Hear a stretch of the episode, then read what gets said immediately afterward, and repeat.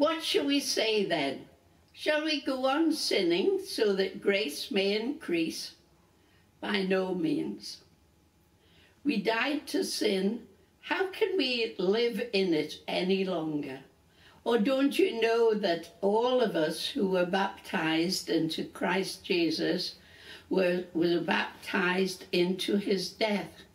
We were therefore buried with him through baptism unto death, in order that just as Christ was raised from the dead through the glory of the Father, we too may live a new life. If we have been united with him like this in his death, we will certainly also be united with him in his resurrection. For we know that our old self was crucified with him, so that the body of sin might be done away with, that we should no longer be slaves to sin, because anyone who has died has been freed from sin. Now, if we died with Christ, we believe that we will also live with him. For we know that since Christ was raised from the dead, he cannot die again. Death no longer has mastery over him. The death he died, he died to sin once for all. But the life he lives, he lives to God. In the same way, count yourselves dead to sin, but alive to God in Christ Jesus. Amen.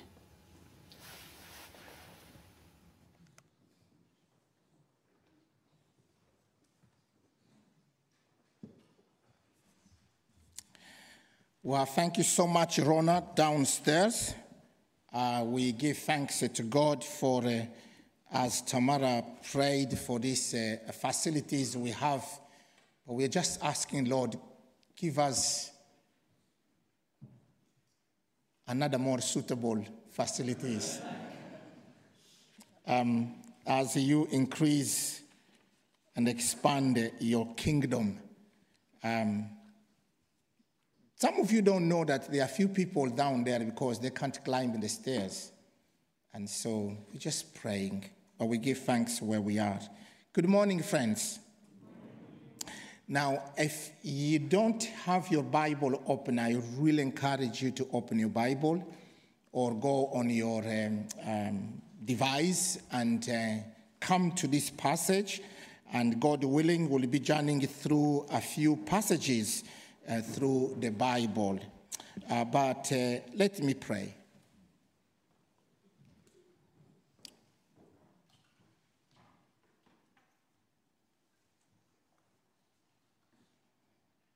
Father, we know that you are here. Father, Son, and Holy Spirit. You have already been speaking to us even before we gather here. And since we started the service through the call to worship, the truth through the songs, the children address, the call to serve you through the announcement, the reading of your word, the prayer. So we pray that you continue, Lord, to speak to us, that each one of us, Lord, will hear your voice. How marvelous it is that. Uh, you can reach out to all our needs individually, but also as a corporate body. And those who are at home watching or wherever they are, we pray, Father, that you be glorified today. Use me as a mere vessel.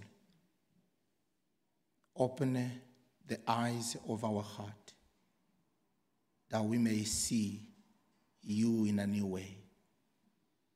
In Jesus' name we pray. Amen.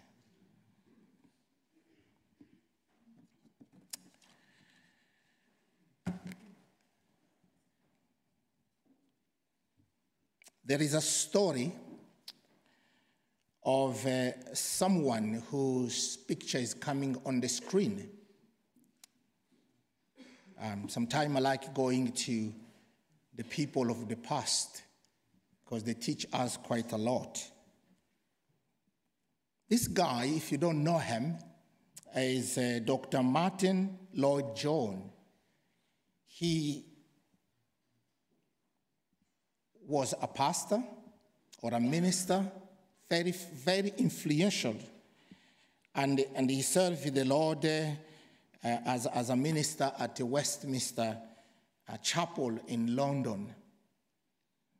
And the story goes like this After a morning service, one church member uh, went to the vestry, like the office, and asked him when he was going to begin a series on Romans. And so he paused, and then his answer was like this When I can understand Romans 6. Not Romans 9 to 11, that can be a difficult one, but Romans 6. Now, I can't enter in his mind as to what went on his mind, but I think he felt the need to be wrestled to the ground mentally and spiritually until the reality of this chapter has dawned on him before he could move to unpack Romans, the whole book. In fact, he went on to preach from the book of Romans. I think Steve can correct me for 13 years. And he did that every evening on a Friday with uh, sermons. Now, you think Abi sermons are long, but uh, each sermon lasted at least, uh, at least 50 minutes on a Friday evening. Each Friday evening for 13 years. Faithful I'm yet to buy his 14 volume of the commentary on, on Romans, but uh, I hope I'll get that. Friends, that is to say, there is quite a lot in Romans 6. And even in these 11 chapters, uh, Rona read to us beautifully, there's quite a lot here, especially the breathtaking description of the Christian.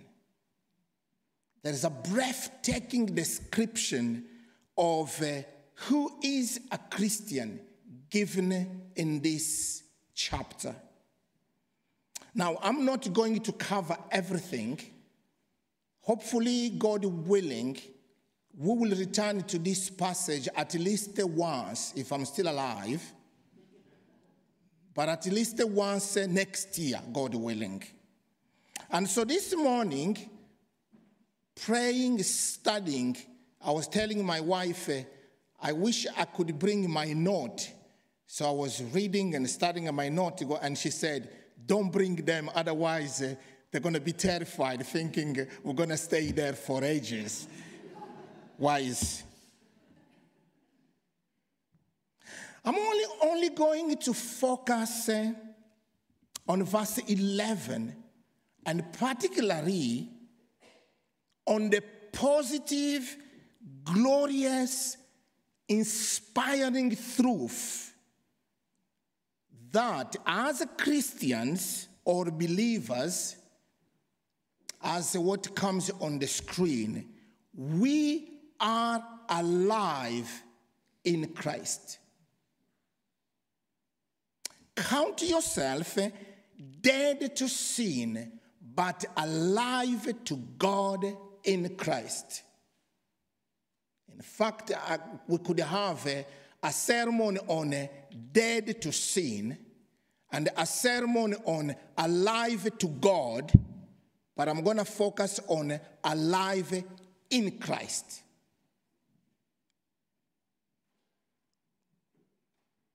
I want you to go home from here, if you are a Christian, thinking every time I am alive in Christ. And if you're not yet a Christian, I will plead with you to have a faith in Jesus so that you may be alive in Jesus.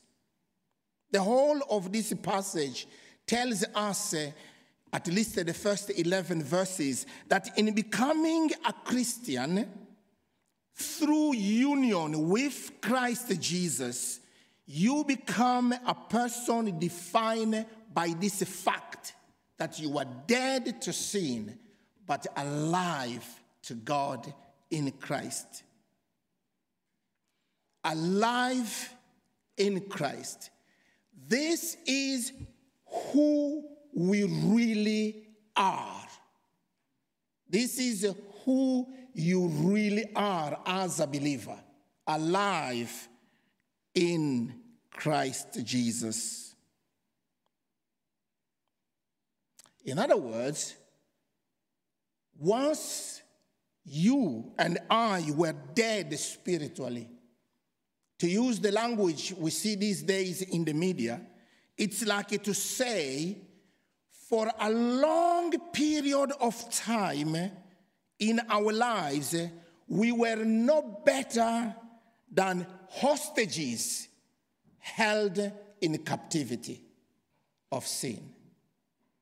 But then, like that, something changed. Through our faith in Jesus, we were released from hostage from captivity.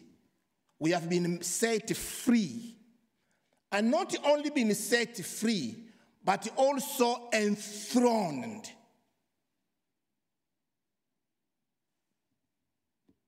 Well, you say, well, I don't see it up here. Where is it enthroned here?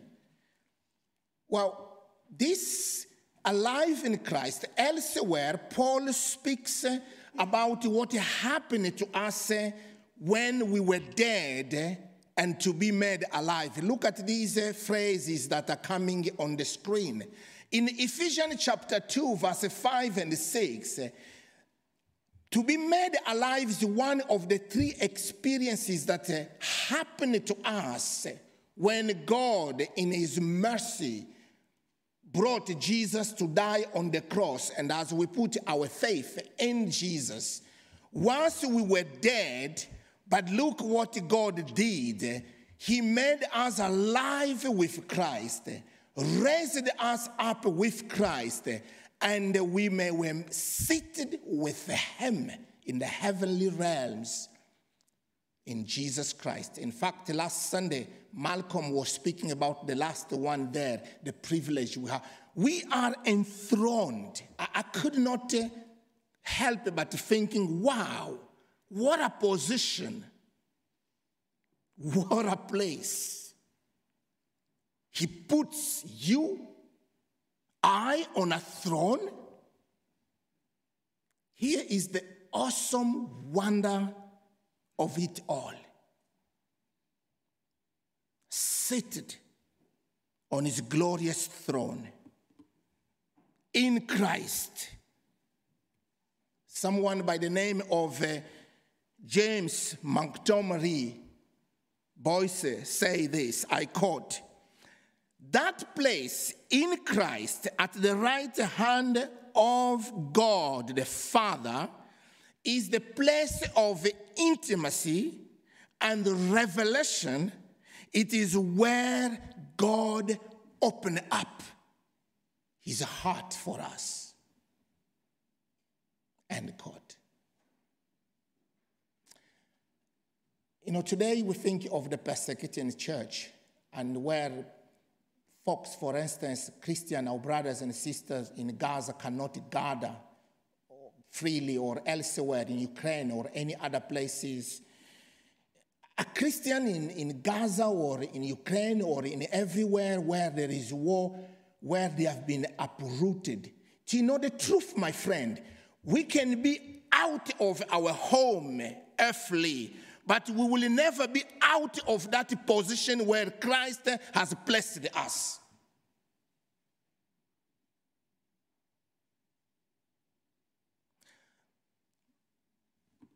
We are alive in Christ Jesus. This is who we, we really are. But what does it mean? Well, there are so many things, but on a typical Baptist way. So I'm going to give three things I've been thinking. Number one,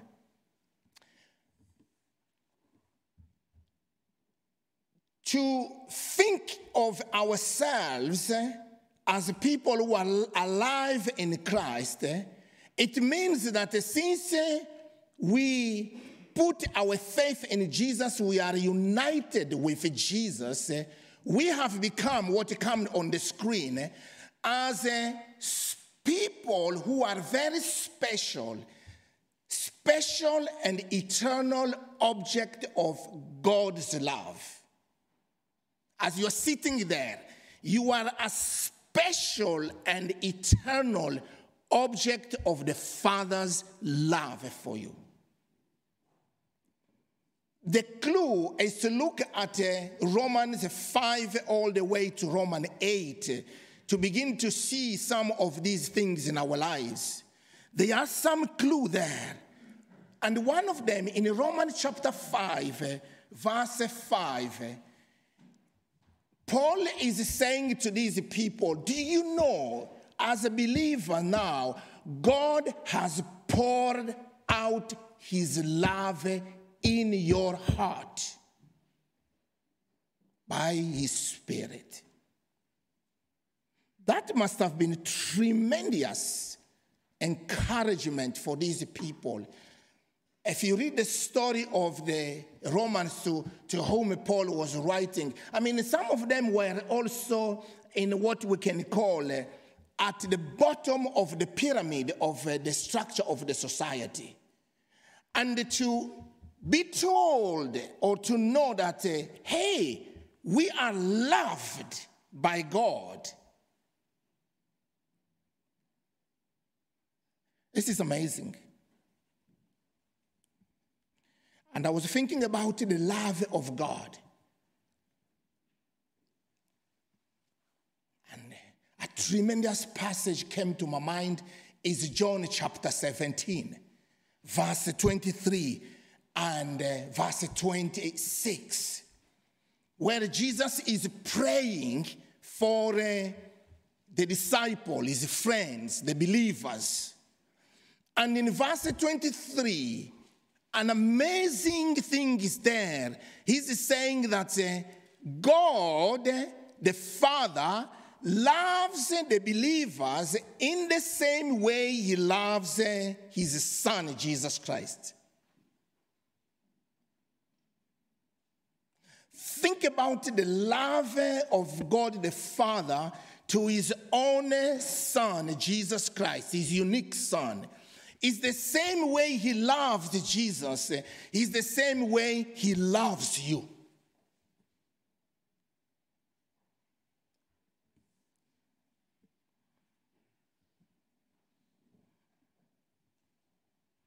I think that's tremendous. The love of God, which before the creation of the physical world had its adequate object in the person of his son Jesus Christ now has also found home in all those who put their faith in Jesus. The love of God. Friends, that we should be so loved in this way seems almost incredible. But there it is, subject of divine love, love divine, all loves excelling. No wonder When Paul himself think about this love, we can just say, Oh, how he loves us. Because in chapter 8, verse 38 to verse 39, as Paul in Romans, we are back to Romans, as Paul himself eh, ransacked the whole universe to try to search for something that might be conceivable in terms of making us to be separate from the love of God. As he goes on, he point out to one, he dismissed that, another one, he dismissed that, another one, he dismissed that. He come to a conclusion, say, there is nothing, absolutely nothing. And then that's why he goes to say, I am convinced that neither death nor life, neither angels nor demons, neither the present nor the future, nor any powers, neither height nor depth, or neither nor anything else in all creation will be able to separate us from the love of God that is in Christ Jesus our Lord.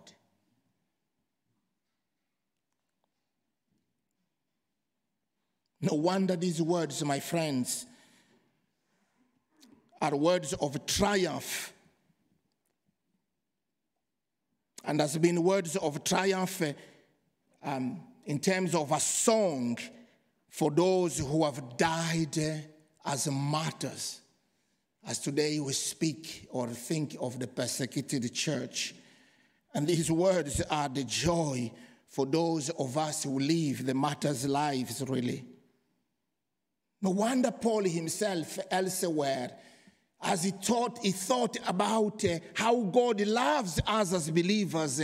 And he said, I need to pray for these people. They've been a Christian for a long time. But I just pray that God may grant them the power so that they may grasp uh, how long, how wide, how high, how deep is the love of God. That's a love that surpasses all understanding. I just pray, folks, that uh, before we leave this place, we may know how we are loved.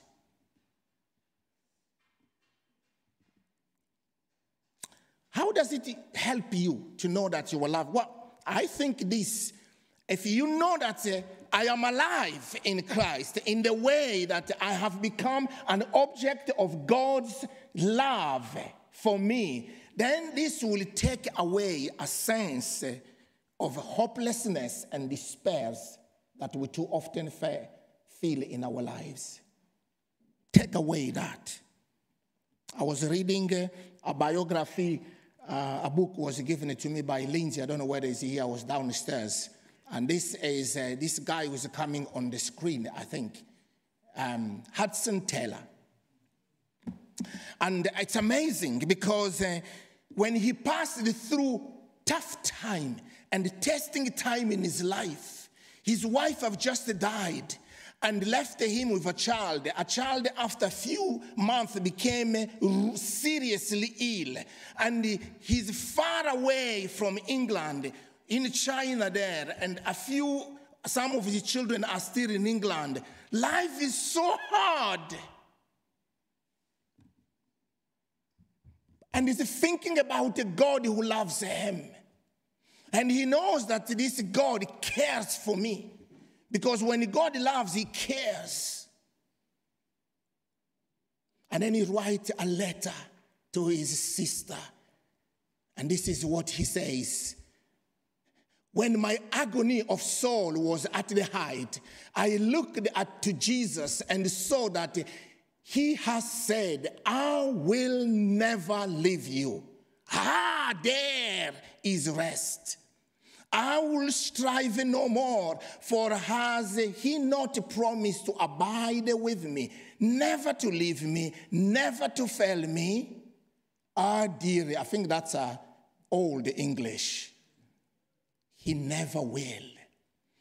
Hudson Taylor Find rest in this little word, never. knowing God loves him, and he knows that the word never appears many a time in the Bible. As he reflected, he said, I can find that uh, Jesus said, I am the bread of life. He who comes to me will never be hungry. Whoever drinks uh, the water I give him will never be thirst. Friends, I don't know what your thirst of minds are these days. The thirst of your body, the thirst of your uh, desires, of your souls. But there is a satisfaction in Jesus who loves us. To know that we are alive in Christ, in this, in, a, in, the, uh, in this understanding that you have become the object of God's love, will also help us fight against the sin That passage which our dear brother and friend Clay is going to bring next Sunday. The following passage where we hear, then do not let sin rule over you. This is the understanding. Once we understand this, then uh, it will help us to fight against the sin, but also against all the attacks of the evil that comes against us. Sometimes these attacks of the evil comes in the way, feeling you are rejected, you are unloved, you are left out. When you think you are unloved by your spouse, by your father, by your mother, by your brother, by your sister, by your friend, by your boss at work, or a colleague at work, by your pastor, or by a church member, when you feel unloved or the love of this person begin to grow cold, or may you know God's love for you will never be grow cold. In other words, let them not love you, be feeling you are rejected, and feeling as if no one cares. But you have to remind yourself that's what the command here. In fact, by the way, I was thrilled because it's the first command that we find in Romans since we started. Count yourself. Keep reminding yourself. Keep thinking of yourself. I am loved. Loved in the same way God loves me. In the same way God loves his son. I am special.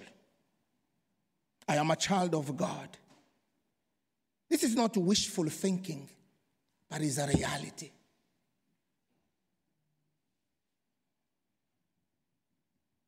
Number two, not only have become a special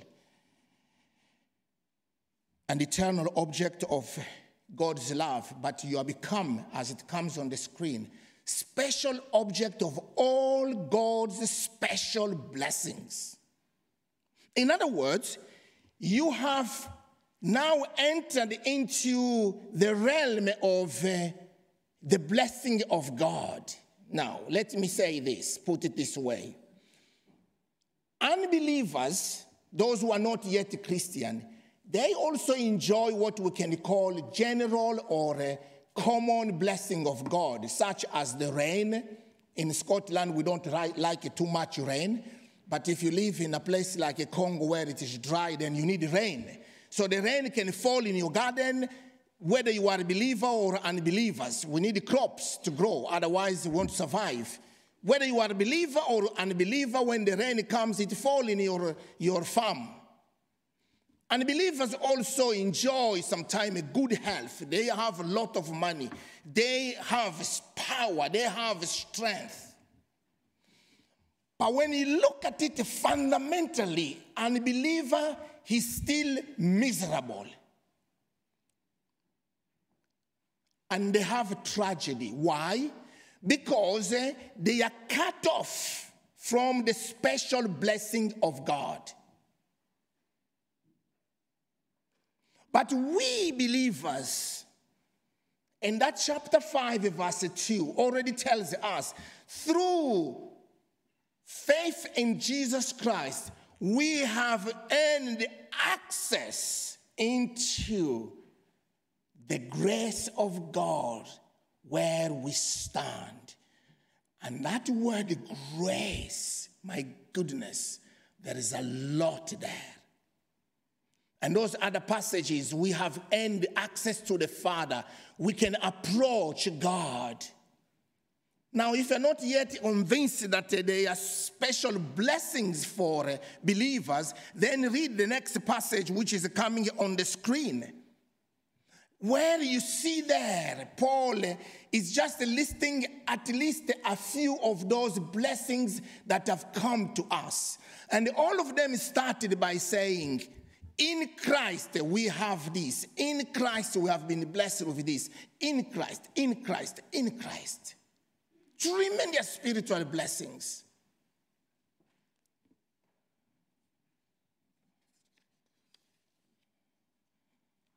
No wonder Peter, another apostle, say, in Christ eh, we have been given God's very great and precious promises that we will have an inheritance that will never, never perish or spoil or fade, kept for us. Now, this have a tremendous impact eh, for us, particularly in these days we are living in. If we understand that we are alive in Christ in this way that we have eh, and the access to this God's special blessing for us, then, my friend, even in the midst of suffering, you can, I can, we can still have a genuine, genuine smile.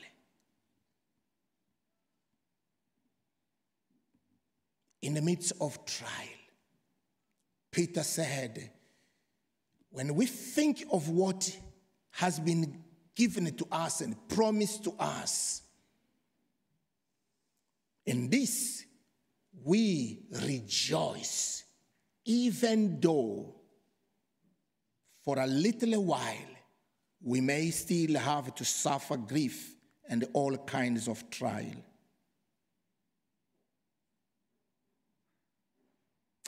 Friends, you see, when we think about this, it helps us to fight against also the temptation. You see, when you know you are tremendously blessed from these blessings that uh, sometimes we can't see them because uh, our mind is more uh, tuned to what we see. But normally, in the spiritual realm, we should be thinking more on uh, what is unseen. Then we will be like uh, um, the story of Augustine came back again to my mind. I read this long time ago, but I was preparing this. Uh, the story of Augustine uh, came to my mind. One day he was approached by a woman who um, had been his mistress uh, before his conversion. And so when he turned and walked away quickly, this woman called after him, Augustine. It's me. It's me.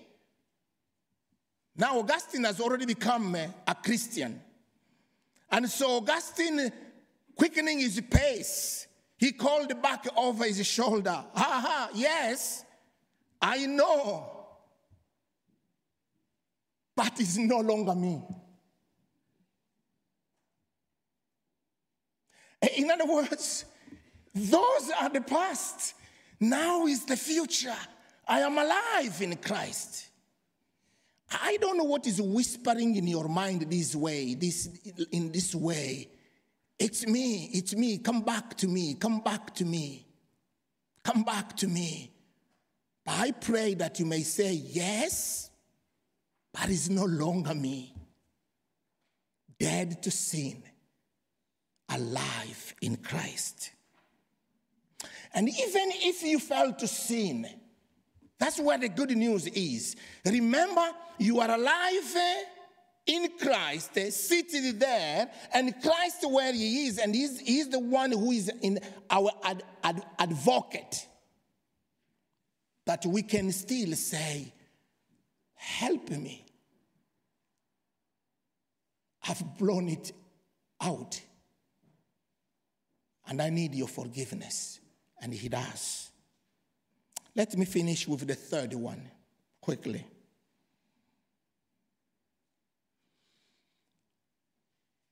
Being alive in Christ, not only we are object of this love of the Father or object of all the blessings of the, from the Father, but uh, we are also special object of God's wonderful purpose.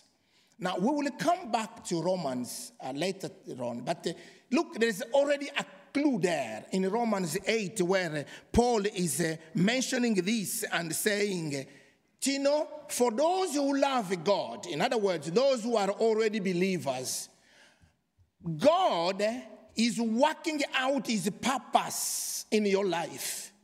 And this include even difficulties challenges of life, he has the power to bring all that for your good, even when this good cannot be seen now. But he has the power to work this. Because Paul goes on elsewhere to say, the purpose of God in our lives, my friend, as this passage which comes on the screen also tells us, that uh, God, one of his purpose for you and for the church is that we may be whole, we may be holy, we may be blameless. So, whatever is going on in your life, God can still work out these purposes, but also the ultimate goal that He has is to make us whole and holy. And even chapter 5 of Ephesians, which is normally preached during marriage or weddings, we hear that the reason Christ died is so that he may present the church to himself as pure, blameless, without any wrinkle. God is doing the work. But the good news is you think, oh, I, I'm tired of working this. Yes, there is a place like this command, do not do this. But actually, the purpose of God, He's the one who is working out His purposes. He's the one who's working out His purposes. And elsewhere, in I think that's the last uh, verse that you are going to read today, is uh, that in that passage, Paul is convinced that the work of salvation that He has started in our lives, God doesn't stop halfway, He will bring it to completion. In other words, my friend, whatever goes on in your life, and partly this is very significant today when we live in uh, uncertain, unstable, and troubling days that we needed to be counting ourselves, reminding ourselves, thinking ourselves, keep on thinking that we are alive in Jesus who is working out his purposes, or God is working out his purposes in our lives. No matter what happens, God's purposes stands. In other words, I plead, don't listen to the voice of the devil. He might rob your loved ones from you. He might smash, he might smash your relationship, your marriage. He may smash your business. He may try to steal your future, try to steal your brightness, try to steal your prospect of life. And you think, nothing is going to happen again in my life. That's the devil. In your mind, he's bringing this, and sometimes you see this is a reality. Let him take these things away. The truth is, am alive in Christ.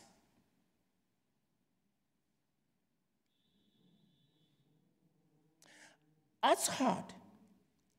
I know a little bit uh, the pain of bereavement. I talked about it last the previous Sunday. I lost my mom. I lost my dad. I lost two brothers within a space of three months.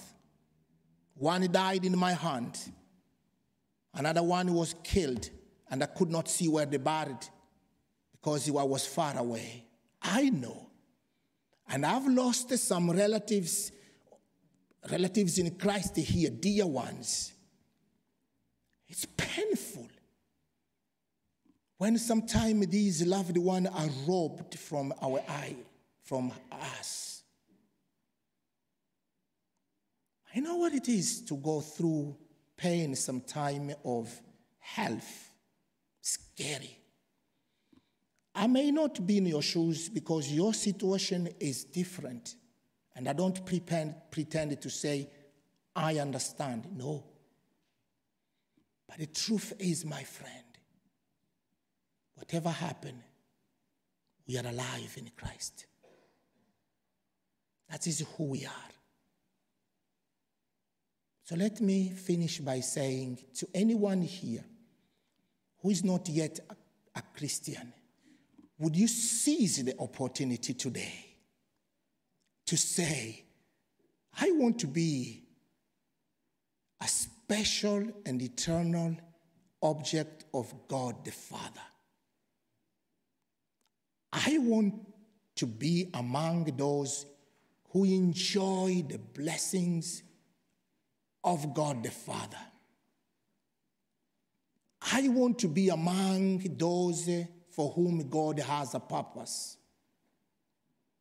And the only thing to do is to put your faith in Jesus. Turn away from your way of life. Bless your faith in Jesus. For all of us who are already Christian, here is a command. The first one since we start the Romans. And it is for our benefit. Keep on thinking that you are alive in Christ. Let this dawn in your heart, in your mind. Keep reminding yourself that I was made alive. I was raised up. I was seated and I am with Christ. And so, I am a new creation, and my eyes will focus on the things above, not on the things below. For I have died, and I'm alive in Christ. And when he shall come, if I die already before he comes, I will appear with him in glory. To God be the glory. Amen. Let us pray.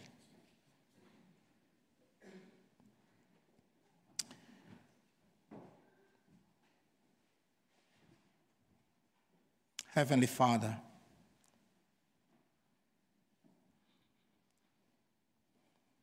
as we stand between the two worlds, each trying to pull us the world of this earthly thing and the world of the heavenly one. We do pray, Father, that you help us to quit sinning and live a life that is anew. Lord, help us in reminding us each day to truly think of who we are in Christ. Not about something we have done, but He did it all as He paid the price, so that we may know that we are new creation, people who are loved, people who are tremendously blessed, people for whom God has a purpose. Open our eyes and may this truth be printed in the heart of each one of us. Help anyone who is not yet a Christian, O Lord, to bring him or her before this reality so that they may be rejoicing in heaven. To you we give the glory, Father. In Jesus' name we pray.